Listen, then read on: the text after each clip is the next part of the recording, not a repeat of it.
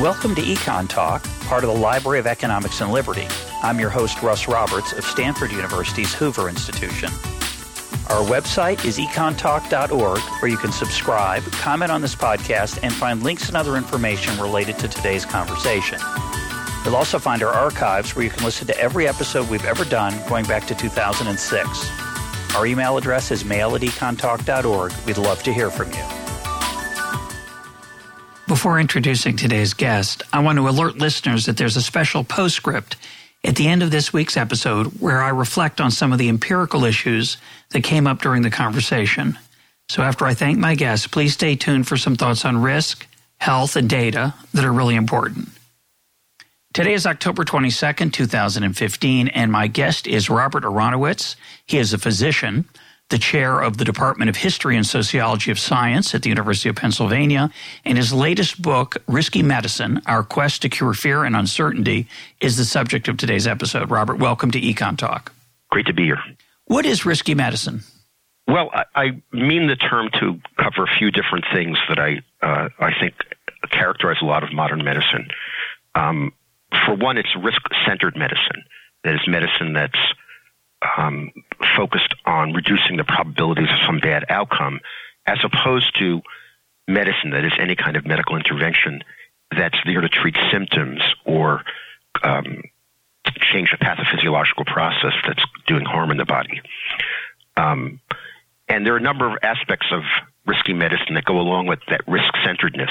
Uh, in particular, the way in which we think about the efficacy, you know, uh, how we know something works in medicine has shifted in many cases from, you know, seeing a disease disappear or symptoms get resolved or uh, people living longer lives to um, looking for intermediate endpoints of reduced, pro, uh, re, you know, probability, reduced probabilities of some bad outcome happening. You know, you're you're better because your cholesterol is 150 when it used to be 200, or your blood pressure is 110 when it used to be 140. And, and a third element of risky medicine, you know, and this, you know, I'm obviously pl- a little bit playful with the title in the sense that some of these things are also dangerous, but it's not my primary intention in calling the book Risky Medicine. But a third element is the fact that we live in a world where there's um, much more profit to be made when um, pharmaceutical companies and uh, uh, device makers and medical specialists develop interventions that reduce risk. And what I mean by that is, um, in the old days, uh, I, I, there's an anecdote that I have in the book from uh, actually somebody else who um, um, talks about a 1950s pharmaceutical convention of, of different uh, drug companies, and someone got up and gave a speech and said, um, we've done really well with our new antibiotics, but we have a very, very bad business model. We have products that immediately consume their demand. You know, people are better and they stop buying our project. We've uh, products. We've got to figure out a better way. And if we fast forward to the present, a better way has been figured out. Uh, if you have drugs or interventions that promise to treat risk, people are uh, possibly, yeah, possibly the whole population uh, could have even some small probability of a, of a bad outcome and be the market for a disease. And they might need to take this drug or intervention their entire life. So um, that's a sort of third element of what I mean by risky medicine. It's certainly uh, the case that in a world where often we're paying, we're, we're consuming products using other people's money, third party payments in the medical area, that right. combined with the profit motive leads to a pretty unhealthy uh, dynamic of uh, pushing products that people think, well, couldn't hurt, better safe than sorry. And, and your book, to a large extent, is uh, you could have called it better safe than the dangers are better safe than sorry. Not a good title, but but that's really, I think, part of, of what you're uh, what you're exploring here. The natural impulse that human beings have to avoid danger and then the opportunity yes. to have somebody else pay for a chance to reduce the risk, not necessarily the actual effect of it, which is what I think is is your deep insight. We're often not right. getting healthier. We're quote reducing the risk, which they're not the same thing, are they? No, they're not the same thing. I mean, um, it's it's something of a complicated argument in that you know, whether or not an intervention works according to what we might think of as the highest standard of scientific efficacy, you know, proven in a randomized clinical trial to improve lifespan or reduce uh, morbidity. Um, whether that kind of evidence exists behind a practice, it's not necessarily the reason why people take it or doctors prescribe or um, or use an intervention. There's often an element of what I call psychological or social efficacy at work.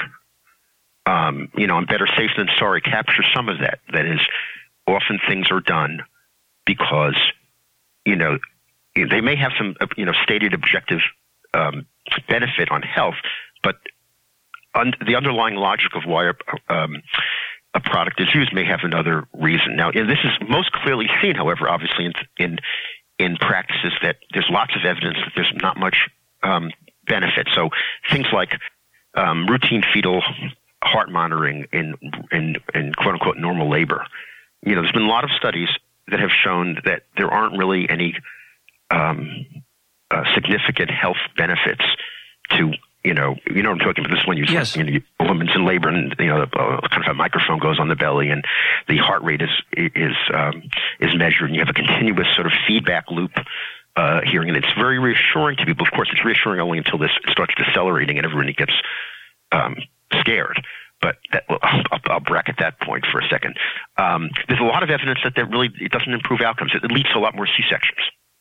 Oh yeah, uh, and I, there are ma- many many expert panels get up and pronounce you know this evidence and and recommend we must do something about reducing the amount of C sections, and we, we we should probably find a way of getting rid of routine fetal uh, um, heart monitoring, but it never happens. Well, because you feel like yeah. it's. I mean, I've I found that to be a very fascinating example. It's typical of a number of the examples of the book. there are other different kinds as well, but this particular kind, on the surface, yeah. there's no side effect from it. It's just it's harmless. I mean, you're not hurting the child, you're not hurting the, the, the fetus.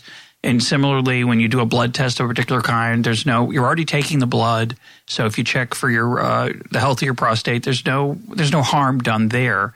But the real side effect, and this is I think one of the most powerful lessons of your of your work, is that that leads to often a chain of events that's particularly unattractive, although seemingly inevitable. And it's funny you mentioned the the fetal heart monitoring. Our first child um, the heart rate dropped precipitously uh, during my wife's labor, and our main doctor had not arrived yet. And the um, the intern who was there uh, said we have to do a C section, have to prepare you for a C section, and uh, we weren't very happy about that. And, but it's mm-hmm. it's not a place of calm decision making. You're not sitting there. Well, I don't know. No, not at, not at all. There was you know panic in the air on on everybody's part, uh, and including the, the the doctor who was on on call on duty then. And uh, fortunately, our doctor arrived in time before anything was done and said, "Oh well, she, she, had a contraction and the heart rate dropped, and now it's back to normal. It's fine, and nothing happened." But yeah. we were very close to having a C-section that was prob- not probably certainly not necessary and would have added additional uh, harm to my wife. Yeah, and uh, to sort of follow that through a little bit, um, if you had a you know, a good outcome uh, with the C-section. I, I, hope you had a good outcome with the regular vaginal delivery. We did. Um, it's a little self-reinforcing too.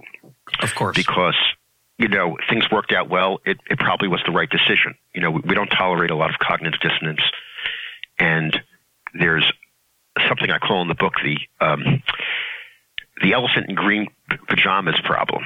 Yeah, tell and, that story. Uh, uh, well, it's it's a stupid joke. You know, I grew up in Brooklyn, and we would tell these um, you know, I guess we were developing each other's sense of irony. Uh, these uh, jokes that didn't have powerful punchlines, but the, the story went, you know, one kid says to the other, "Why do elephants wear green pajamas?" And the other kid says, "I don't know." And uh, the person telling the story says, "To camouflage, so elephants can camouflage themselves on pool tables." And the other kid has this puzzled look and says, "What?" Uh, and the storyteller goes on, "Have you ever seen an elephant on a pool table?" you see it works. Yeah. And, you know, there's, you know, in many cases, the absence of something bad happening is putative evidence that something works. And um, somebody who's had a screening test and early, and on the basis of that, some early precancer diagnosis and then surgery and chemotherapy for that problem, and lives to tell the story 10, 20 years later, feels they dodged a bullet, and um, you know there was efficacy to it. And which may be true.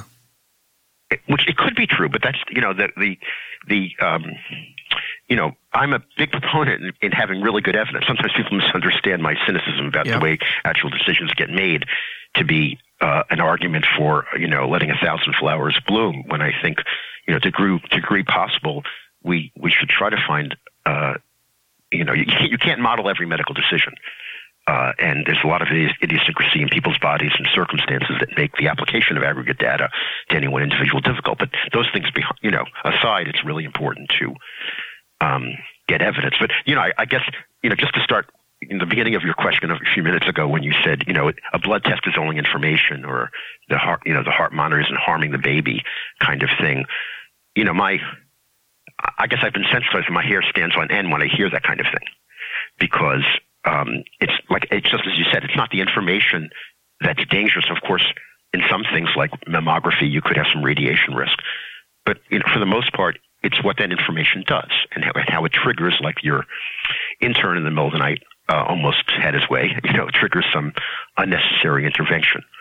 Um, and I guess the other thing I've been, the other thing about just information that is worrisome is that a lot of our, you know, in, in as much as I'm making an argument that a lot of our screening tests, the fetal heart monitor we just talked about, serve the psychological function to control our fears and reduce uncertainty, you need to ask the question, where did the fears and uncertainty come from in the first place? You know, not, you know, we all fear death and there's some parts of the human condition that fear disease, but many of the things we do exaggerate or complicate those fears. And it's often those very things that also have a role in controlling fear. So, for example, screening mammography historically is behind, that is, it's the cause of, in many ways, the rapidly rising incidence of breast cancer diagnoses through the 70s, 80s, and 90s um, it detected a lot more cancers and many more people were treated and the prevalence of cancer increased. You know, at the, and at that same moment, people feared the disease more because there's just more of it. It seemed like everybody, everybody, everywhere you look, cancer is there. But one of the antidotes to that fear is to go get yourself screened, which produces more people, you know, with a diagnosis. So there's a kind of um, and this is true in a lot of screening tests, and it actually is true in the development of a lot of public health programs around that used fear as a motivator in even the early part of the century. There's a kind of self-fulfilling prophecy or a autocatalytic reaction that feeds on itself aspect of things. That's um, something I identified in the book and in also my previous work on breast cancer. That's that's very troubling. So, so the challenge is, and I and I face the same issues as you do in economics because I'm a big skeptic. Yeah about some right. of the empirical claims that economists make and the precision of it and the science claims about it. And and then people say well you don't you're not interested in evidence. Well yes i am. I'm yeah. interested in you're not you're, you're anti-science. No no actually i'm pro-science. I'm in favor of good evidence. I'm just not in favor right. of bad evidence. So the alternative when you say things like oh this this encouragement of mammography and, and screening and it's across many other diseases that's led to this epidemic in some ways of cancer, but that was there anyway. And so a lot of people say, well, the alternative is just to, okay, so I'm not going to get tested. I'm, I don't want to know that I have it. It's better to, better to be uh, ignorant. Ignorance is bliss. And of course, that's not what you're encouraging either. And it's certainly uh, not a, not a scientific attitude, but I think that's for human beings as opposed to quote scientists. I think the real challenge we face as decision makers is is is between those two poles oh, I'd rather not know because it's going to lead to a bunch of awful stuff I don't want to have done right. that might not work, versus, well, I might be at risk of death. It's better to find out and solve the problem. So, you know, there are a couple of things.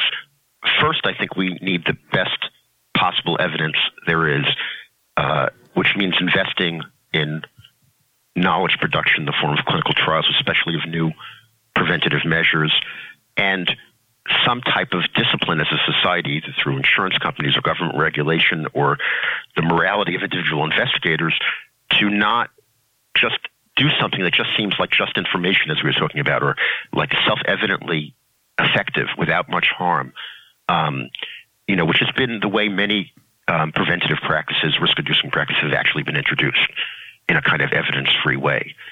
So I, I think you know it's a clear argument for a high bar of scientific evidence.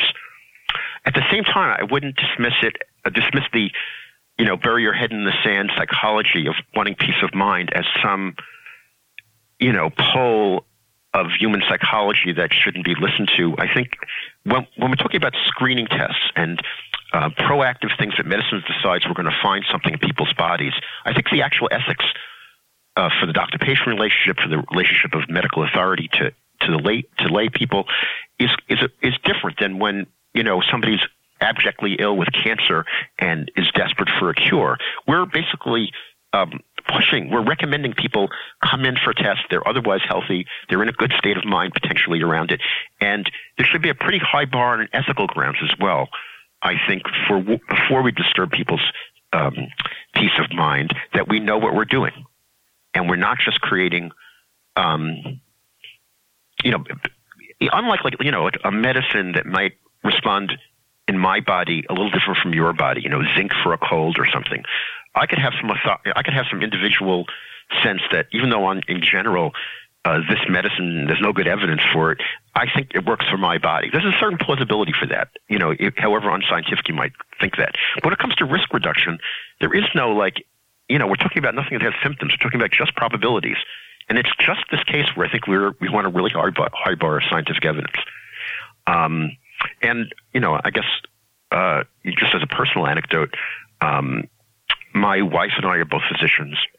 We had our son in born in 1992, and uh, we had decided that um, screening for Downs syndrome was uh, something we didn't want to do because uh, we made the decision was unlikely, and if it happened, we would go through with a with a pregnancy. And we made the calculation based on looking at the data. My my wife had been an OB/GYN for a few years, that the dangers of you know there were minimal benefits of just routine ultras- ultrasonography in pregnancy, they could find what we doctors call incidentalomas, you know, things that have no import or you can't do anything about, as much as they would find anything that could be done during pregnancy. Plus, they're false so positives, which are important. To, yeah, people always forget about yeah. that. Yeah. Yeah, yeah. And anyway, we made this decision. We're just going to go without routine ultrasounds. And I can't tell you how many times during my wife's pregnancy we had to like fight off the wand, you know, that was coming. We, we need to check your dates, you know, you know, they they understood it almost kind of a service, like you know, teeth whitening at the end of a dental visit or something that made people go home with a picture and feel good about themselves, or you know, information about gender or something. And you know, I'm not defending this. This, I mean, this is an idiosyncratic decision my wife and I made, but I think there's something real to deciding that you don't want to medicalize um, some part of your life. If there isn't good data pro pro that medicalization, uh, you know, I think it's it, it's important to find allow people ways to do it. We I don't think it could have been done if my, I don't think we could have avoided those ultrasounds if my wife and I hadn't been physicians and you know had the authority to sort of push people away. Well, we did we did. It's so funny. Our, our first child was born in 1992. Also, we also made yeah. that same decision.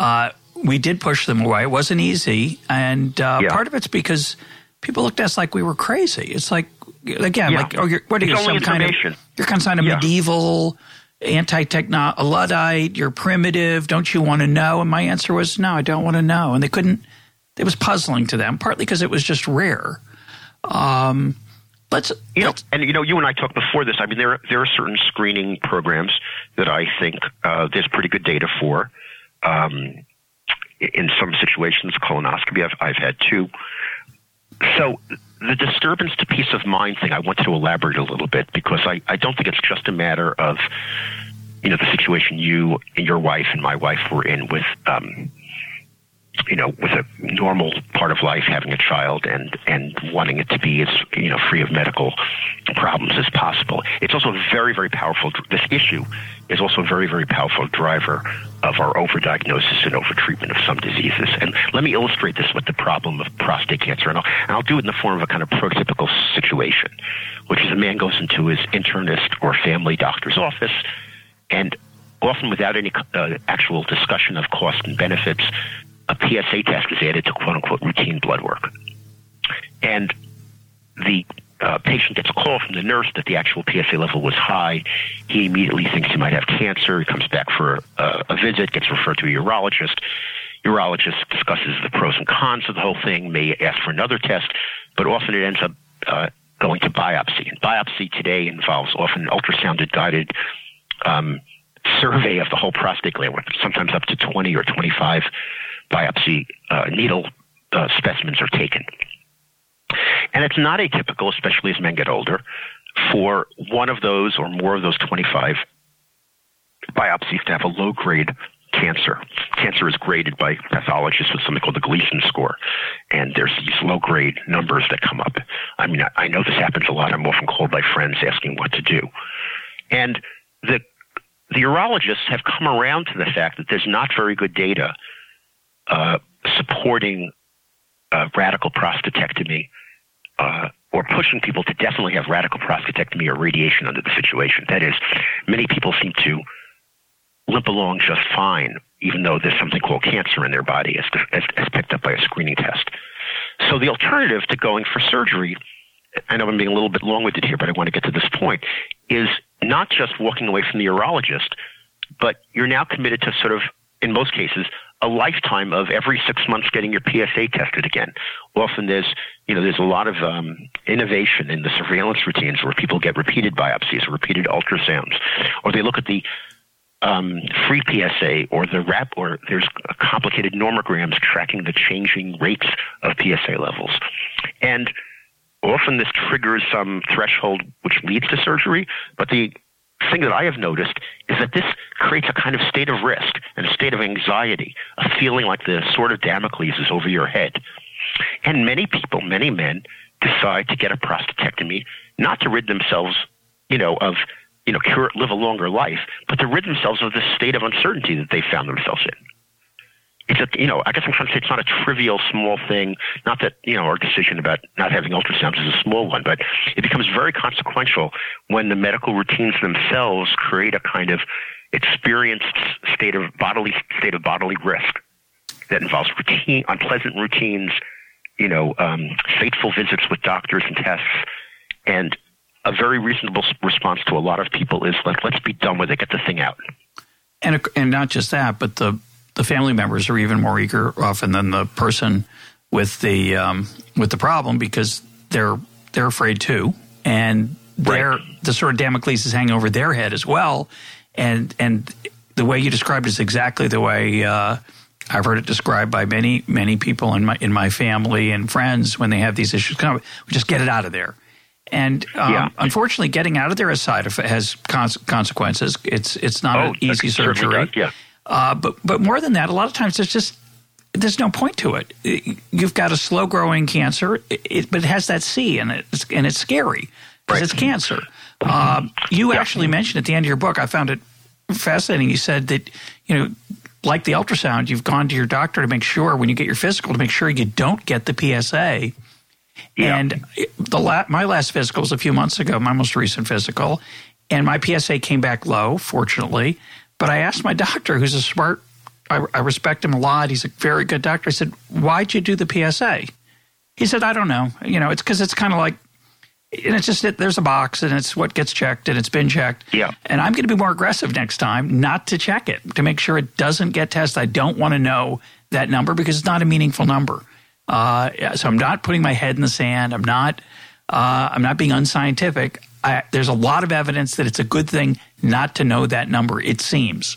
Uh, listeners will make their own choices, consult with their own physicians. We don't give medical advice here, but I personally yeah. will not be getting a PSA test anytime soon as a routine matter. Yeah. And I think, you know, with a couple of caveats that you and I should pay attention to new scientific developments. Of course. And, um, you know, and, and understand that the situation is very different when a PSA test is used as part of a diagnostic routine because your doctor, for example, has felt an, uh, a nodule on a rectal exam. You know, there's a lot of subtleties to, um, you know, any any test in a way totally sometimes different. gets lost. Yeah. You know, and, and, and you know, but with a good doctor, you know, you're not expected to go to medical school as a patient, but you you know, you, you should have a doctor that can um, explain these subtleties to you. Um, you know, you're an you're an economist, and one of the things that I find interesting in understanding these sort of psychological dimensions of our fear is to think about the you know behavioral economics literature and how it might apply to um, things I've looked at historically. And um, one of the really interesting things is that this is not from um, risky medicine, but from my breast cancer book. I, I started the book with a case of breast, a woman who had developed breast cancer, what we think, what they called, and what probably was breast cancer in, in 1812 uh, here in Philadelphia. And it turns out her brother-in-law was the leading surgeon in America at the time, um, uh, whose name was Physick. And um, Physick didn't, you know, then, you know, then there's a lot of cynicism about cancer surgery in 1812. I mean, it was a brutal operation done without anesthesia, but uh, not so much the dangers. People also didn't believe that you could actually cure cancer by surgery alone. So it was rarely done. But this was his sister-in-law. It was seemingly small, um, and they went into days of consultation about it. And she left a whole slew of letters that allowed me to sort of get an inkling into her decision making. But the thing that tipped her, I mean, when she explained to her father, who was living in England, um, months later, why she did this incredibly painful half hour up, you know, amputation of her breast without anesthesia on our kitchen table in Burlington, New Jersey. She said, uh, in the end, she would rather go to her death. I mean, uh, she talked in Philadelphia Quakerese, and I'm not going to get this right, and I don't have the book in front of me, but she said she'd rather go to her death knowing that all, uh, st- there was no stone unturned. Um, she said she had done everything, so she'd have no regret before she died. And, you know, the Daniel Kahnemans of the world, you know, very powerful heuristic in decision making they talk about is anticipated regret.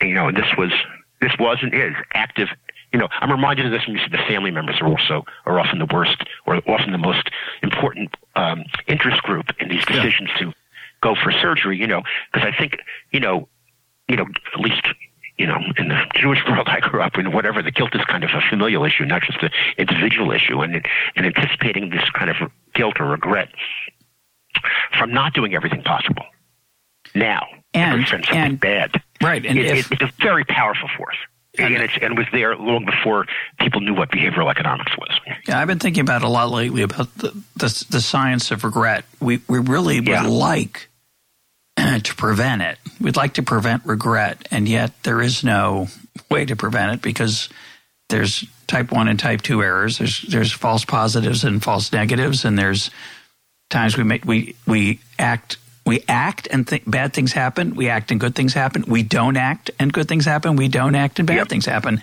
And it's very yeah. hard. We don't feel the same about active and passive actions. Very hard to, to, to accept that. And, uh, and the, errors the, of omission and commission. Yeah, it's very difficult. It's very, it's very tricky and it's very hard to be normative here. And, you know, one of the startling things, not from my own historical work, but in colleagues of my, of mine who study the overdiagnosis and overtreatment problem using health service research econometric techniques and surveys, whatever, is that uh, one of the surprising findings is that people who've got uh, who've, who've experienced a false positive diagnosis of cancer and lived for weeks or months with the feeling that they had cancer, but were later found out by some confirmatory test or maybe even at the time of operation that there was no cancer in the body. These people do not generally end up being like you know, the iatrogenically wounded who are the advocates for doing less. Many people who find themselves in a situation are actually more pro screening and more pro intervention than people who weren't, in my mind, harmed this way. And you have to imagine, I mean, this is empirical survey data. You have to imagine that there's some psychological condition where people feel like they've had a life enhancing experience by having dodged a bullet. You know, they yeah. got some exposure to death and they didn't and you know, and they they had some mastery over it, even if it was just in some sense a false thing that was then removed, and it has a kind of positive meaning to people. And you know, these are very these aren't like trivial things. These are things that sort of at the core of a lot of our conundrums about how to actually uh, decide what are you know where to where to look for risk and whether to do it or or not, and what to do about it. Yeah, I don't mean to trivialize it, but it, it's a little like yeah. um, a roller coaster ride, right? You go on the ride. Yeah. You have it. You have you have great fun because at the end you survived it, and it's you had yeah. that thrill, that's that horror and thrill of fear, but it's over. So, were you glad you went on the roller coaster? Oh yeah, it was great.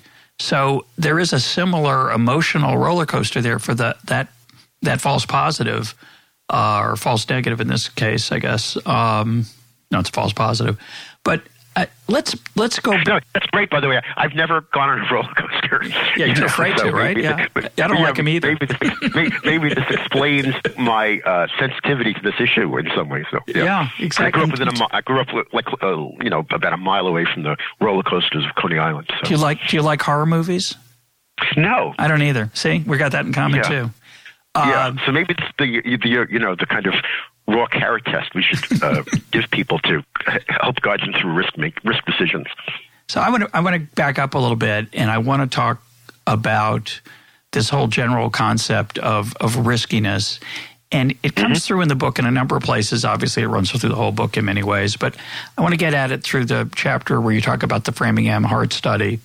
And yeah. I, I, I, argue, and um, I take some flack for it from my from my listeners and readers, that epidemiology is um, actually I, have described it as an intellectual cesspool, uh, which probably is not the most flattering way to describe it. Uh, but there is a terrible problem in epidemiology as well as in economics that we're talking about complex systems where we can't control for everything. We're trying to isolate the impact of one variable or two variables. Right. And I'd like your thoughts on that. You can put frame it in the in pardon the pun, the, in the Framingham Heart Study is where sort of this right. this this phenomenon was born of, of, of of risk analysis for the general population. Yeah. So. Um, you know that that chapter is you know is not meant to you know damn the Framingham investigators. You know, in fact, I had the great pleasure of um, you know, almost all the leading investigators the study started in 1949 uh, are long dead. But I, I did some research on this um, on this study while uh, some of the principal investigators were alive, who were all, uh, you know, the, the, they, they weren't card carrying epidemiologists. They were clinicians in practice. Uh, who, uh, for one reason or another, ended up in public health service, marine hospital system, and had this practical problem of a newly discovered, you know, heart disease epidemic, you know, that caused Eisenhower to have a heart attack while in office, and seemingly was the white man's burden. Middle, the stressed out middle class executives were falling left and right around them, and and there was very little knowledge, you know, about the causes of it, and they ended up um, not in a very pre-planned way, uh, tacking this way and that, uh, and ending up with a very you know uh, interesting longitudinal study of people who didn't initially have heart disease and following them for a very long time. In fact, the study continues in their children and grandchildren today to see who developed heart disease. But th- what, what these were clinicians, and they what they were looking for.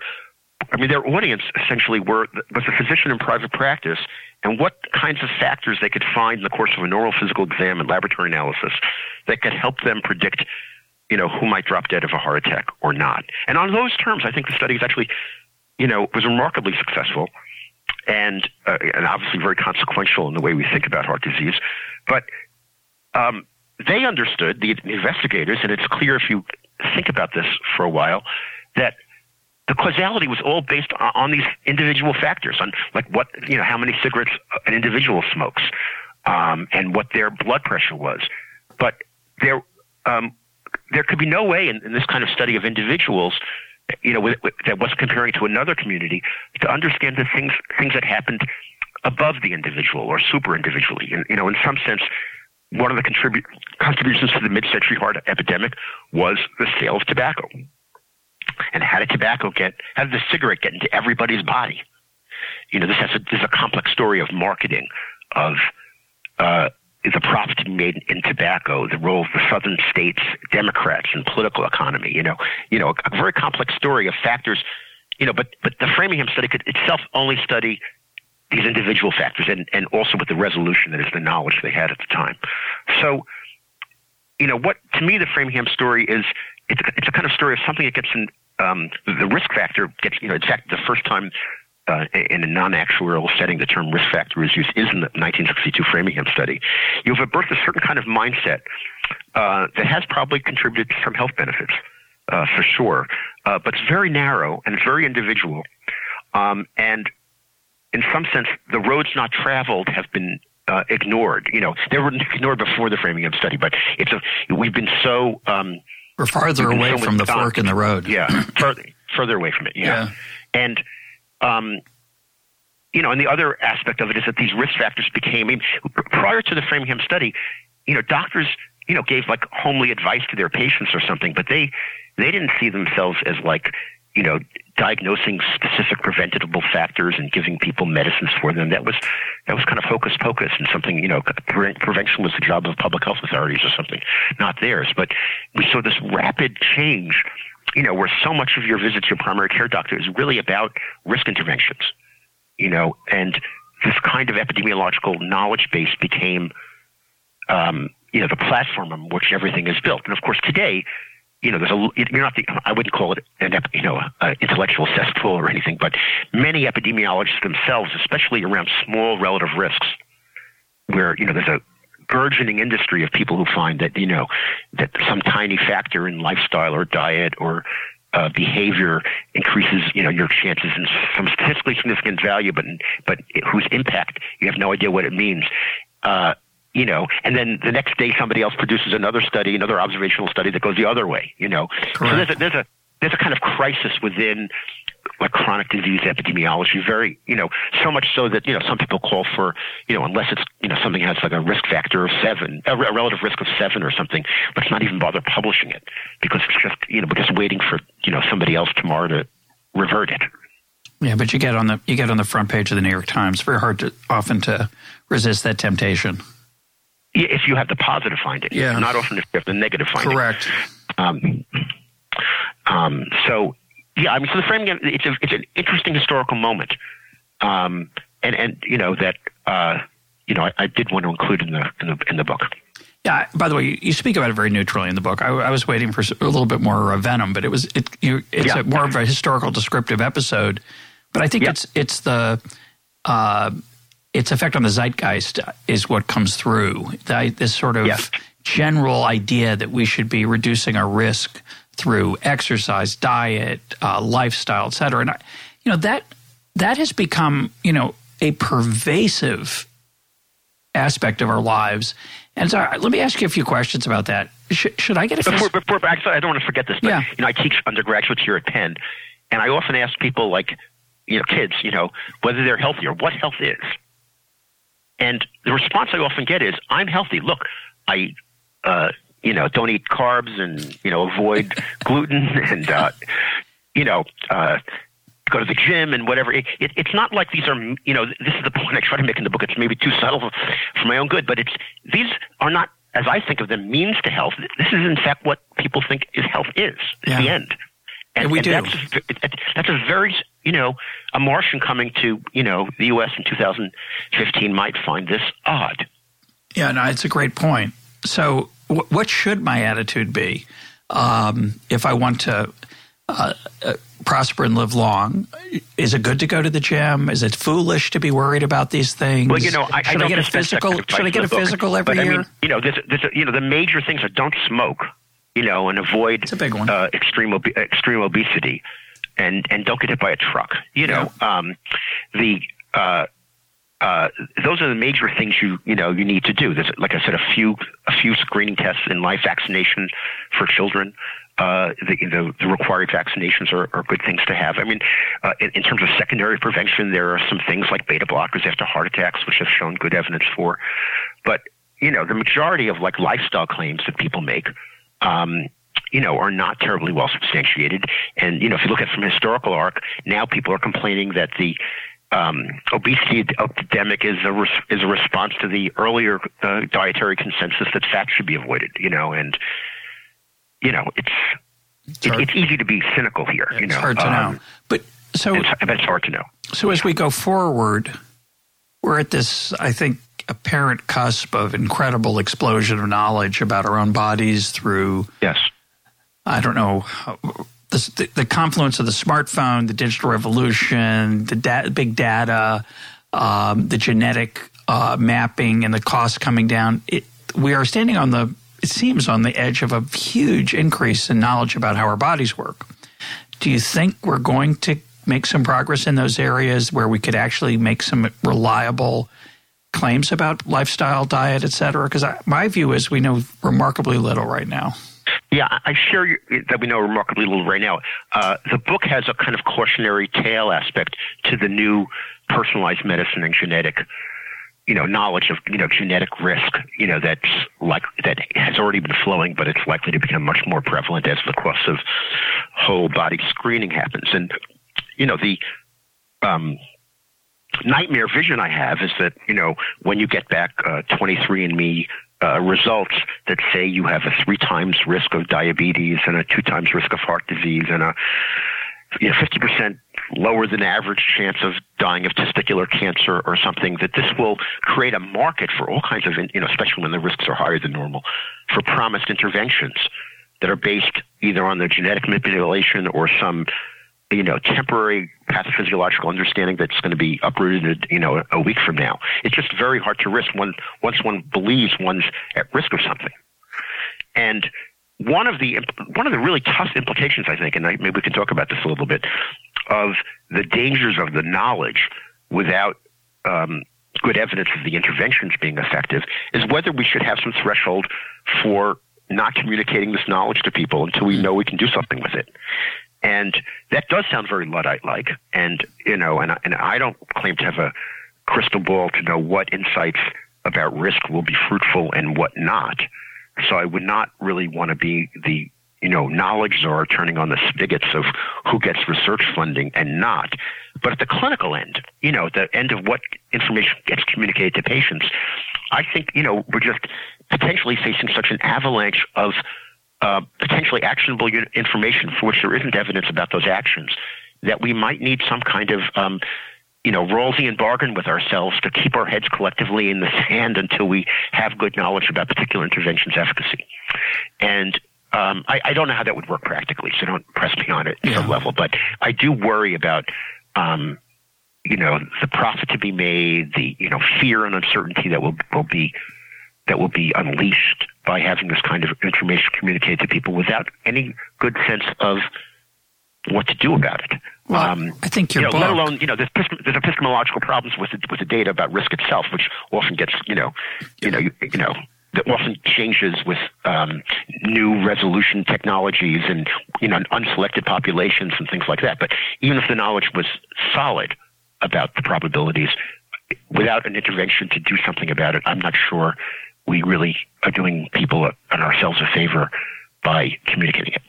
Well, I think your book and maybe this uh, conversation is going to help people think about how to think about this and what they want to know and what they don't want to know. And I, I, I just was, it's a particularly appropriate week to be having the conversation. There's been a recent change, this, I think it was this week or last week, over the frequency of, of mammograms uh, that are recommended.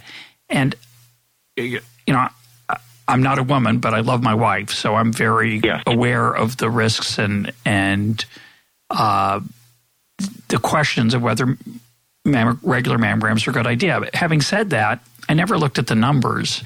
And because this week uh, happened with these changes and recommendations, because I was reading your book uh, yeah. getting ready for the interview, I happened to look at some of the the data that people were uh, putting up about mammography. In fact, I, I, tweeted a Mother Jones article. It doesn't happen that often that I get to tweet an article from Mother Jones, but there was an article about the numbers.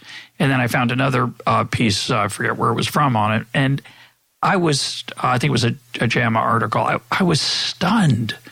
I think in the JAMA article, I think it said out of 10,000 mammograms, there were six, over 6,000 false positives and that 10 deaths are averted from those. I mean, it's, it's a, it's a stunningly imprecise, yeah. tragically yeah. imprecise thing, and and um, I, it just uh, I was just shocked when you look at again. I, my point here is you, you have to look at the numbers, and one of the themes of your book is that the culture, what's in the air, the sort of what's expected, whether it's the ultrasound for the pregnant uh, during the pregnancy or the PSA test, it just everyone just sort of "Well, of course you're going to get a mammogram." I mean, well, you know, the, you know, I don't have the numbers at my fingertips, and the um, numbers needed to treat statistic that you quoted gets better for women as they go through menopause and older.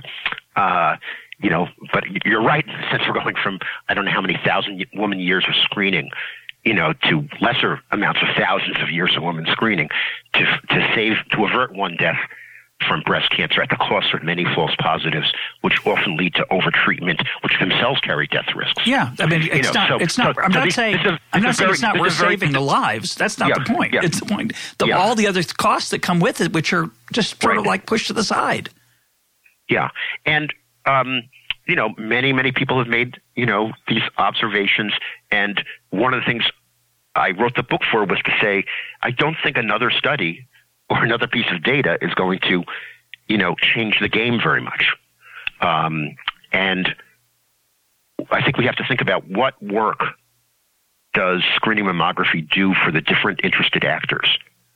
And by exploring that work and, and the historical and structural conditions that make that work possible, maybe there's another way out of the situation.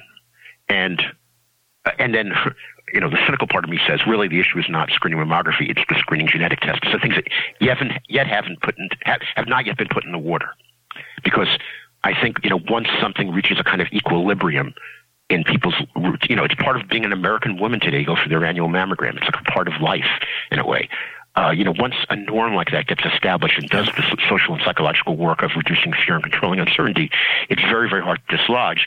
And so, you know, my real hope in some ways is to prevent prevention in a way, to prevent more things being done outside of experimental trials. Um, but you know, it's very tricky. You know, like maybe we should talk. You know, as two men talk about prostate cancer because it's a very analogous situation in yeah. a way. The um, you know, in 19, 2009, um, some 20 years after after PSA testing, you know, diffused widely in, in American medicine and society and the rest of the world as well. It was only in 2009 that were the first results of a randomized clinical trial of screening. Yeah, I'm shocked to, to read studies. that. just you shocked. Know, so, I mean, the real fact is not like what those studies show. It's that, you know, this thing became a mass phenomenon with its own inertia and social and psychological efficacy long before there was any scientific evidence. It's almost, it's almost a bit player in the story. But but let's forget about that for a second and look at the data itself. And um, one study at the time showed actually no benefit for you know, immortality benefit for screening, which in you know in some ways if you leave those data if you think the follow up is long enough and later follow up complicated this result, um, you know you should just not do it. The other study was a multi-center European study where you did some subgroup analysis, including some countries and not others, there did seem to be a ben- mortality benefit for averting prostate cancer deaths, but at a very high cost.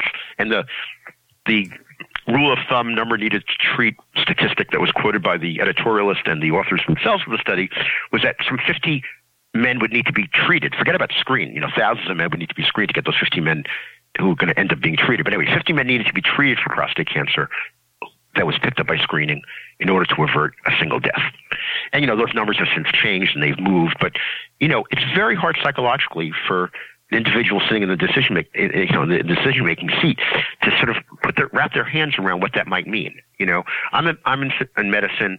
I've seen lots of people, uh, end up with uh, incontinence and impotence after surgery or develop a, a, blood clot in their leg while they're hospitalized incidentally and die in a way you know, my own common sense, um, you know, it doesn't add up that I would risk, you know, 50 to 1 odds of getting this, you know, actually go, you know, I'd have to have, you know, have, you know, 50 men would have to have the surgery in order to save a life. It, that's a thing that doesn't make much sense. I, I guess it's plausible that it might make sense for someone else. You know, uh, th- though I don't really think so if they really understood what these, what the risks were involved uh, in some ways. Uh, and which leads me to another thing, which is I think when we get to these really typical, really difficult dilemmas, the mantra of many of my well-minded clinician colleagues and ethicists is to say, well, let the patient decide and the doctor decide in some kind of idealized model of shared decision making. And I, um, not I have a great solution myself, but I'm fairly cynical about um, that being the last resort, what we say when we don't have good good enough evidence to actually resolve a policy or a clinical problem, to say let let's let's just you know send the information out and let the doctor and patient decide. Uh, I just think cognitively it's too complex, and maybe just like I was saying about knowledge shutting off or at least modulating the knowledge production spigot in some ways. Maybe there are situations where the data is so confusing and we really don't have a clear idea to use some kind of principle of first do no harm and not bring it up in the first place at all. Uh, and not make it an element of like take the test and then have a shared decision making around it. And part of this, I have to tell you, is informed by my uh, fairly negative experience as a pr- practicing primary care physician in the 1990s when all the major, uh, maybe I'm exaggerating, but many major expert advisory panels from different um, uh, physician groups suggested either that women should get hormone replacement therapy when they're uh, menopausal, or at least you should initiate a discussion of the risks and benefits of giving this therapy. And at the time, my analysis of the many observational trials that seem to show some efficacy to this thing were all flawed in the same direction of a kind of healthy woman effect. There had not been a randomized control trial. There was so much profit to be made and crass manipulation of the market by the hormone uh, replacement manufacturers. And just the very term hormone replacement therapy was basically, you know, one of these terms that you know, creates its own demand by, you know, if you ever, you know, if, you're missing something. low fillet, yeah, you're missing you know, something. you know, like, you know, you could call it, you know, just the names of the drugs or something else. And anyway, so anyway, I had this uh, cynicism, reluctance, and I did not initiate discussions with my female patients as they brought it up. I talked to them about it because I didn't think there was a good reason to do it. Um, and that was part of what I considered my medical responsibility. Uh, there's thousands of other things that are not being pushed by special interests I could have brought up that are thrown out into the ether that are not being discussed. Why this? And it's one of the few cases in, in, in my clinical life and, you know, observer of medical developments where there, there was this you know, unbelievable, like, right answer that came out in the form of clinical trial called the Women's Health Initiative that showed that these hormone replacement therapies, which were, by the way, given to prevent osteoporosis and heart disease. They weren't given for the menopausal symptoms. When they're given as preventatives, do more harm than good. It was incontrovertible. It reminds me of that Woody Allen movie where two people are arguing about the meaning of Marshall McLuhan on a on a on a line oh, trying yeah. to get into the Beekman Theater, and Marshall McLuhan comes up and says, "You're right, and you're wrong." You know, like it's just rare that there's stuff like yeah. this in some ways. So I think um, Woody, I think Woody Allen says turns to the camera at that point and says, "Why can't life be more like this?" So yeah, you're, you're yeah, yeah, yeah. Well, that that Women's Health Initiative results was like a little little moment like that, you yeah. know, around it, and having lived through that in some ways, you know, and having some you know historical research under my belt too. Um, the way we deal with uncertainty in the present, you know, can often be very either laughable or, um, you know, look back with some you know, to our children or this Martian I invoke here and there, you know, with some degree of, you know, you know, alarm and, and, and, and, you know, how do people, why do people do that? Um, when, you, um, when you mention the idea that people will talk it over with their doctor and come to a decision, it, to be honest, what we're really doing there is almost, when there's no evidence, it's almost like saying flip a coin. We would never, it would be very hard for most people to say, well, should I get the surgery or not? Well, I'll flip a coin uh, that's an even if it's not a fair coin, it's an unattractive uh, way to make a decision. My only thought about that mutual decision or whatever you want to call it is that there's some as- aspect of talk therapy at least at least having discussed it maybe a person would feel better than actually just flipping a coin um, i'm interested in what kind of response you've gotten from your fellow uh, physicians from these kinds of arguments that you make uh, did they see you as dangerous? And I, I just want to say, by the way, before I just want to get this in because it's really important. Those people listening, and uh, it's a it's a very interesting book, Risky Medicine. I encourage you to to read it. And more than anything else, when you hear this conversation, I, what I want I'd like listeners to take away from it is educate yourself. Look at the numbers yourself. And if you can't look at them yourself, uh, get somebody who's, if you're not skilled enough or, or, you don't know enough to look at them, get somebody who's thoughtful to look at them. A friend of mine asked me, uh, she's facing uh, a hysterectomy and she wants to know whether she should get her ovaries removed at the same time. And she sent me a study she found because she wanted to educate herself. And it said that uh, a recent study that found that um, removing the ovaries was dangerous because it led to an increase in the risk of heart disease.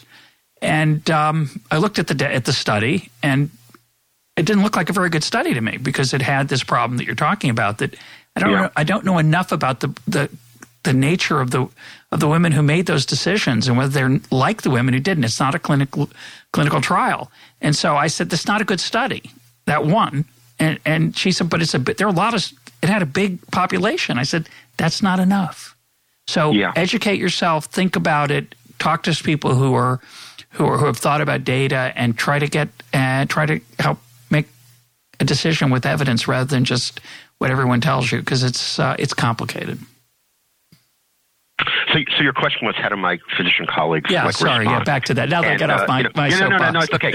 No, no, it's it's, it, it's okay. You know, I haven't lost any physician friends, and maybe you know, like attracts like, and you know, I I, I, I, I teach at the University of Pennsylvania, and I you know, I live in a world of high-powered health service researchers where um, there's a lot of fealty played to evidence, um, and uh, most people realize that I'm essentially providing a backstory uh, having to do with the social, economic, and structural context for things that are puzzling and uh, you know t- troubling in the epidemiological trends that you know that are often just looked in terms of, of data itself. So I, I don't, um, and I would say moreover, when I, I have given like grand rounds to you know audiences of people who largely comply with most, most some screening recommendations that I'm not in favor of, or whatever, um, I get an occasional um, person who you know tells an anecdotal story about how someone you know, went for a screening test and got, you know, and was found out to have very invasive cancer and they were taken out and they're alive. And if they hadn't had the screening test, they would be dead. So there, what do you say now? Um, and, uh, you know, but that's very rare. You know, I mean, especially younger physicians, you know, whatever, are, are it's not that they're, they're, trained sophisticated in a sophisticated way to think about scientific evidence. I went through medical school at Yale. I wasn't trained that way, uh, really, but I think their lived experience of, you know, like on the street, doctors talk about incidental incidentalomas and they have some intuitive knowledge of how one thing, one damn thing leads to another and some reluctance to go a certain way uh, because of that. And I think, unlike some of you know my Foucaultian-oriented sociology friends, whatever, go on a kind of direct frontal attack on the false consciousness of medicine and people in authority, I try to tap into the lived experience of you know patients, friends, but also uh, doctors, and try to give a kind of um, scaffold to hang this kind of uncertainty and discomfort. Like your doctor who said to you, well, I don't know why I do the PSA test. I'm just kind of doing it. That's not an easy thing to live with.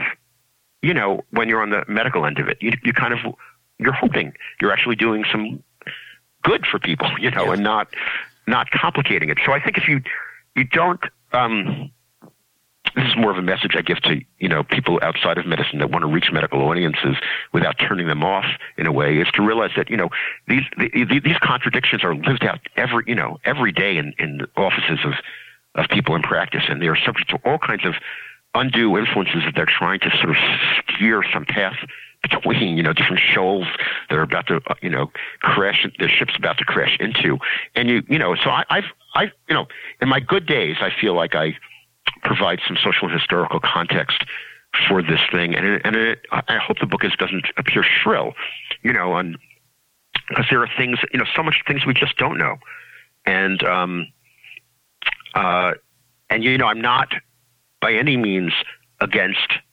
In fact, I'm very pro, you know, the, the or even the biotechnological emphasis in medicine today. Uh, you know, as long as we're subjecting what we find to to uh, clinical trials and, and good evidence.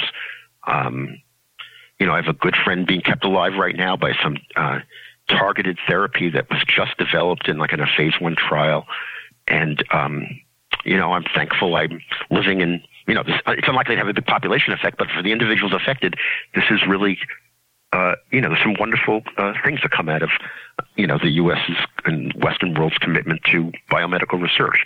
It's just that, you know, you don't want to throw the baby out with the bathwater. You know, like there's there's a lot of problematic things, and the pharmaceutical companies. I mean, I, one of the reasons I got interested in that that one of those prongs I started the interview with about the the, the profit motive to treat risk rather than symptoms or disease is that I literally had uh, a CEO of a very very, very big, maybe one of the biggest pharmaceutical companies who just like left his job like the week before, talked to some of my students.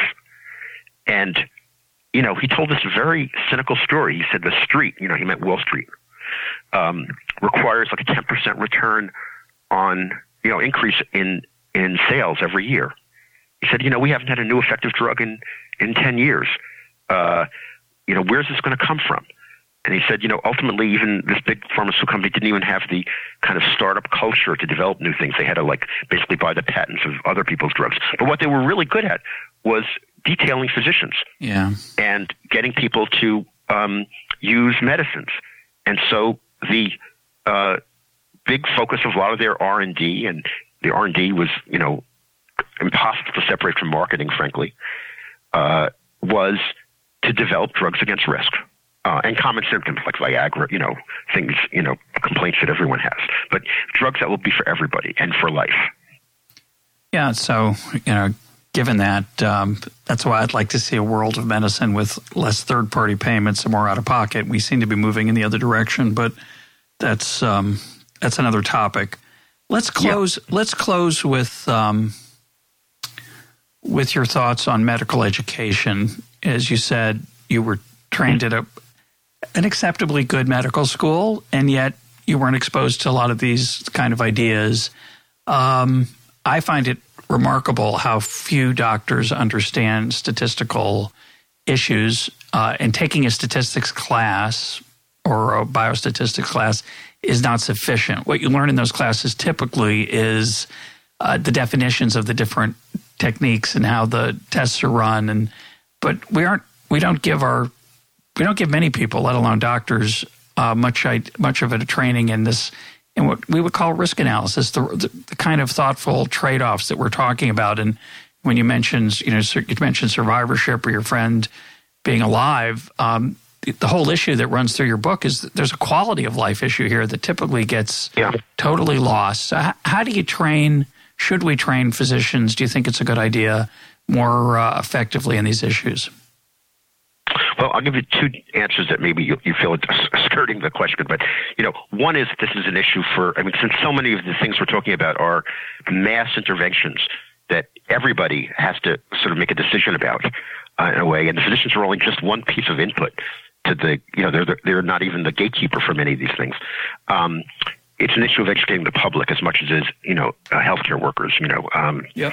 you know, physicians or otherwise. So uh, but the second thing is that, you know, I just tell you how I vote with my feet, which is um, one of the things I do uh, in my day job is um, I'm chair of history and sociology science department. We have this very large major. It's one of the largest majors at Penn called Health and Societies.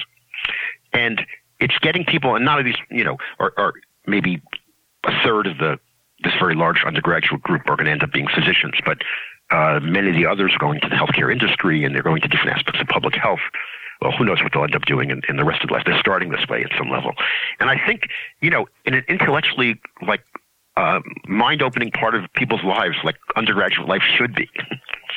Uh, if you can have a serious engagement with not just statistics, but the humanistic and other social sciences that, you know, talk about comparative health systems and, uh, you know, the development of the, the history of therapeutics or um, history of public health, um, a social, you know, numbers, quantitative things, but also the sort of historical development of it.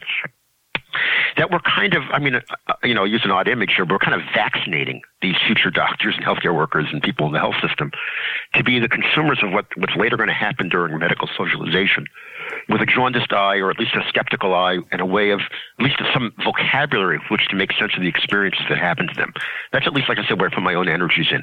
I mean, part of it has to do with how incredibly demanding, not just you know medical schools, but you know the real training. You know, some of the formation of people's like medical personas happens when they do the residency training in the U.S. You know, in the in the years of internship and residency, where you know it's often you know, maybe things are a bit better now than the bad old days I trained in, where there's, you know, people are, are pushed to the very extreme of their uh, physical capacities yeah. and overwhelmed by things. And it's just not a, it's not a time of great reflection, um, uh, overall. So, um, like I said, I put my own effort into doing so many things rather than, you know, being another person saying the medical curriculum should include my little thing, mm-hmm. uh, which, you know, I go to some curric- medical curriculum meetings are like, you know, pretty boring, but, you know, I always feel like, you know, it's that cliche of rearranging the deck chairs in the Titanic. Yeah. You know, it's just not, it's just not, um, too much work is being pushed on it, uh, in, in some ways. So, um, but you know, having said that, I'm you know, I, from my college teach little clinical epi um, subsections, and I'm sure some of the things that get taught. Uh, you know, but one of the you know the most powerful thing about the post of the medical school training is the fact that you're dealing with real people and real conundrums. You know, so um, you know some way of pro- helping people process those experiences uh, you know, people who've been harmed by, you know, you know, medical overdiagnosis and overtreatment in a way, and, and getting some language to make sense of it would probably be of help. But I, I don't have a great program of reform of my own at the moment. I guess today has been Robert Aronowitz. His book is Risky Medicine. Robert, thanks for being part of Econ Talk. Oh, it's my pleasure. It's fun talking to you. Now for a brief postscript of the Econ Talk conversation I had with Robert Aronowitz about his provocative book, Risky Medicine. In the middle of this week's conversation, I made a reference to the evidence on the efficacy of mammograms, and we were talking about testing generally. And I got a little fired up, and I think I pleaded, people, check out the data, check out the evidence when you consider getting any sort of diagnostic test. Now, some of my reaction and my uh, passion there was to the philosophical issues that Robert Aronowitz raised in his book, Our Human Desire to Reduce Risk. But part of my reaction was due to some reading I'd done in advance of the interview, the Mother Jones article I mentioned, and a JAMA article that mentioned that 10 deaths were averted for every 10,000 women getting an annual mammogram from age 50 to 59. 10 deaths averted struck me as a small number compared to the other human costs of regular screening 6,100 false positives, over 900 biopsies that showed nothing but caused women to have anxiety in their family. In addition, there are non trivial numbers of overdiagnosis that lead to unnecessary mastectomies. Then there's the risk from the radiation and so on. So the evidence in the chart in the JAMA article that I was looking at seemed pretty important to consider in a culture where until the recent changes and recommendations, an annual mammogram was treated as a no-brainer, or at least regular mammograms. So looking at the evidence seems like a very good idea. And that's what generated my passionate statement about look at the evidence, look at the data. I don't remember exactly what I said, but something like that. And I had that chart in mind. So after I finished the conversation, the recording, I shared these thoughts with a friend of mine who's an OBGYN, and she was not nearly as impressed as I was with that JAMA chart and summary of the costs and benefits of uh, regular mammograms for women between the ages of 50 and 59. She pointed out, for example, that the measure of deaths averted probably was based on older studies when mammogram technology was less effective. She also wondered about how they measured overdiagnosis, survival rates with and without mammograms. I started thinking, yeah, how did they measure that?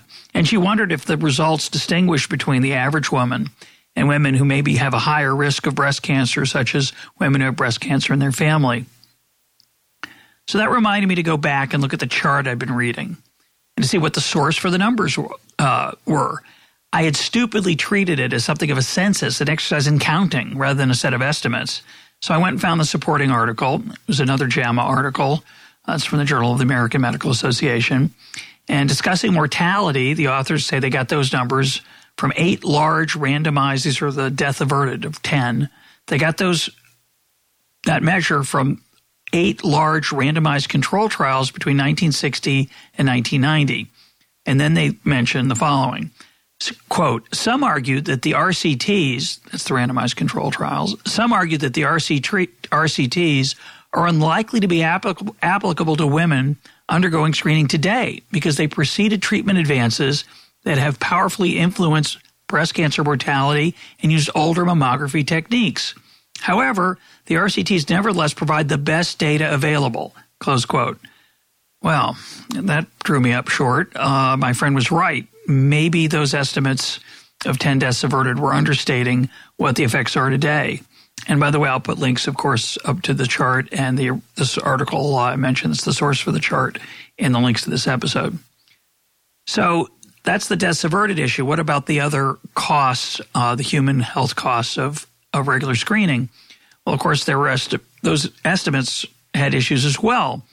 Uh, now, some of them might be reliable, but it's hard to know. I, I should have gone back and looked at the sources that they used to generate those estimates, and I, I hadn't done that. So maybe I was overly negative having looked at that chart. I mention all this for two reasons. The evidence is almost never straightforward, it's almost always complicated. Second point is that it's hard to stay bias free.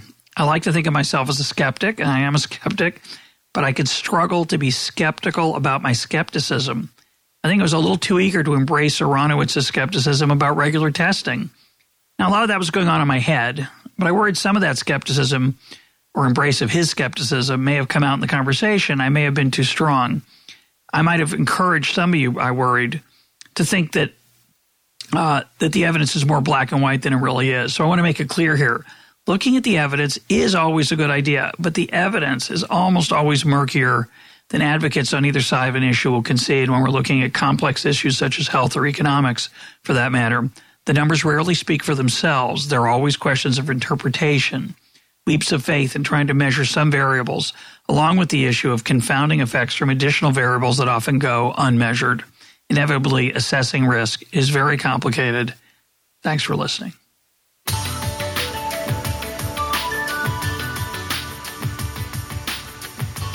This is Econ Talk, part of the Library of Economics and Liberty. For more Econ Talk, go to econtalk.org, where you can also comment on today's podcast and find links and readings related to today's conversation. The sound engineer for Econ Talk is Rich Goyette. I'm your host, Russ Roberts. Thanks for listening.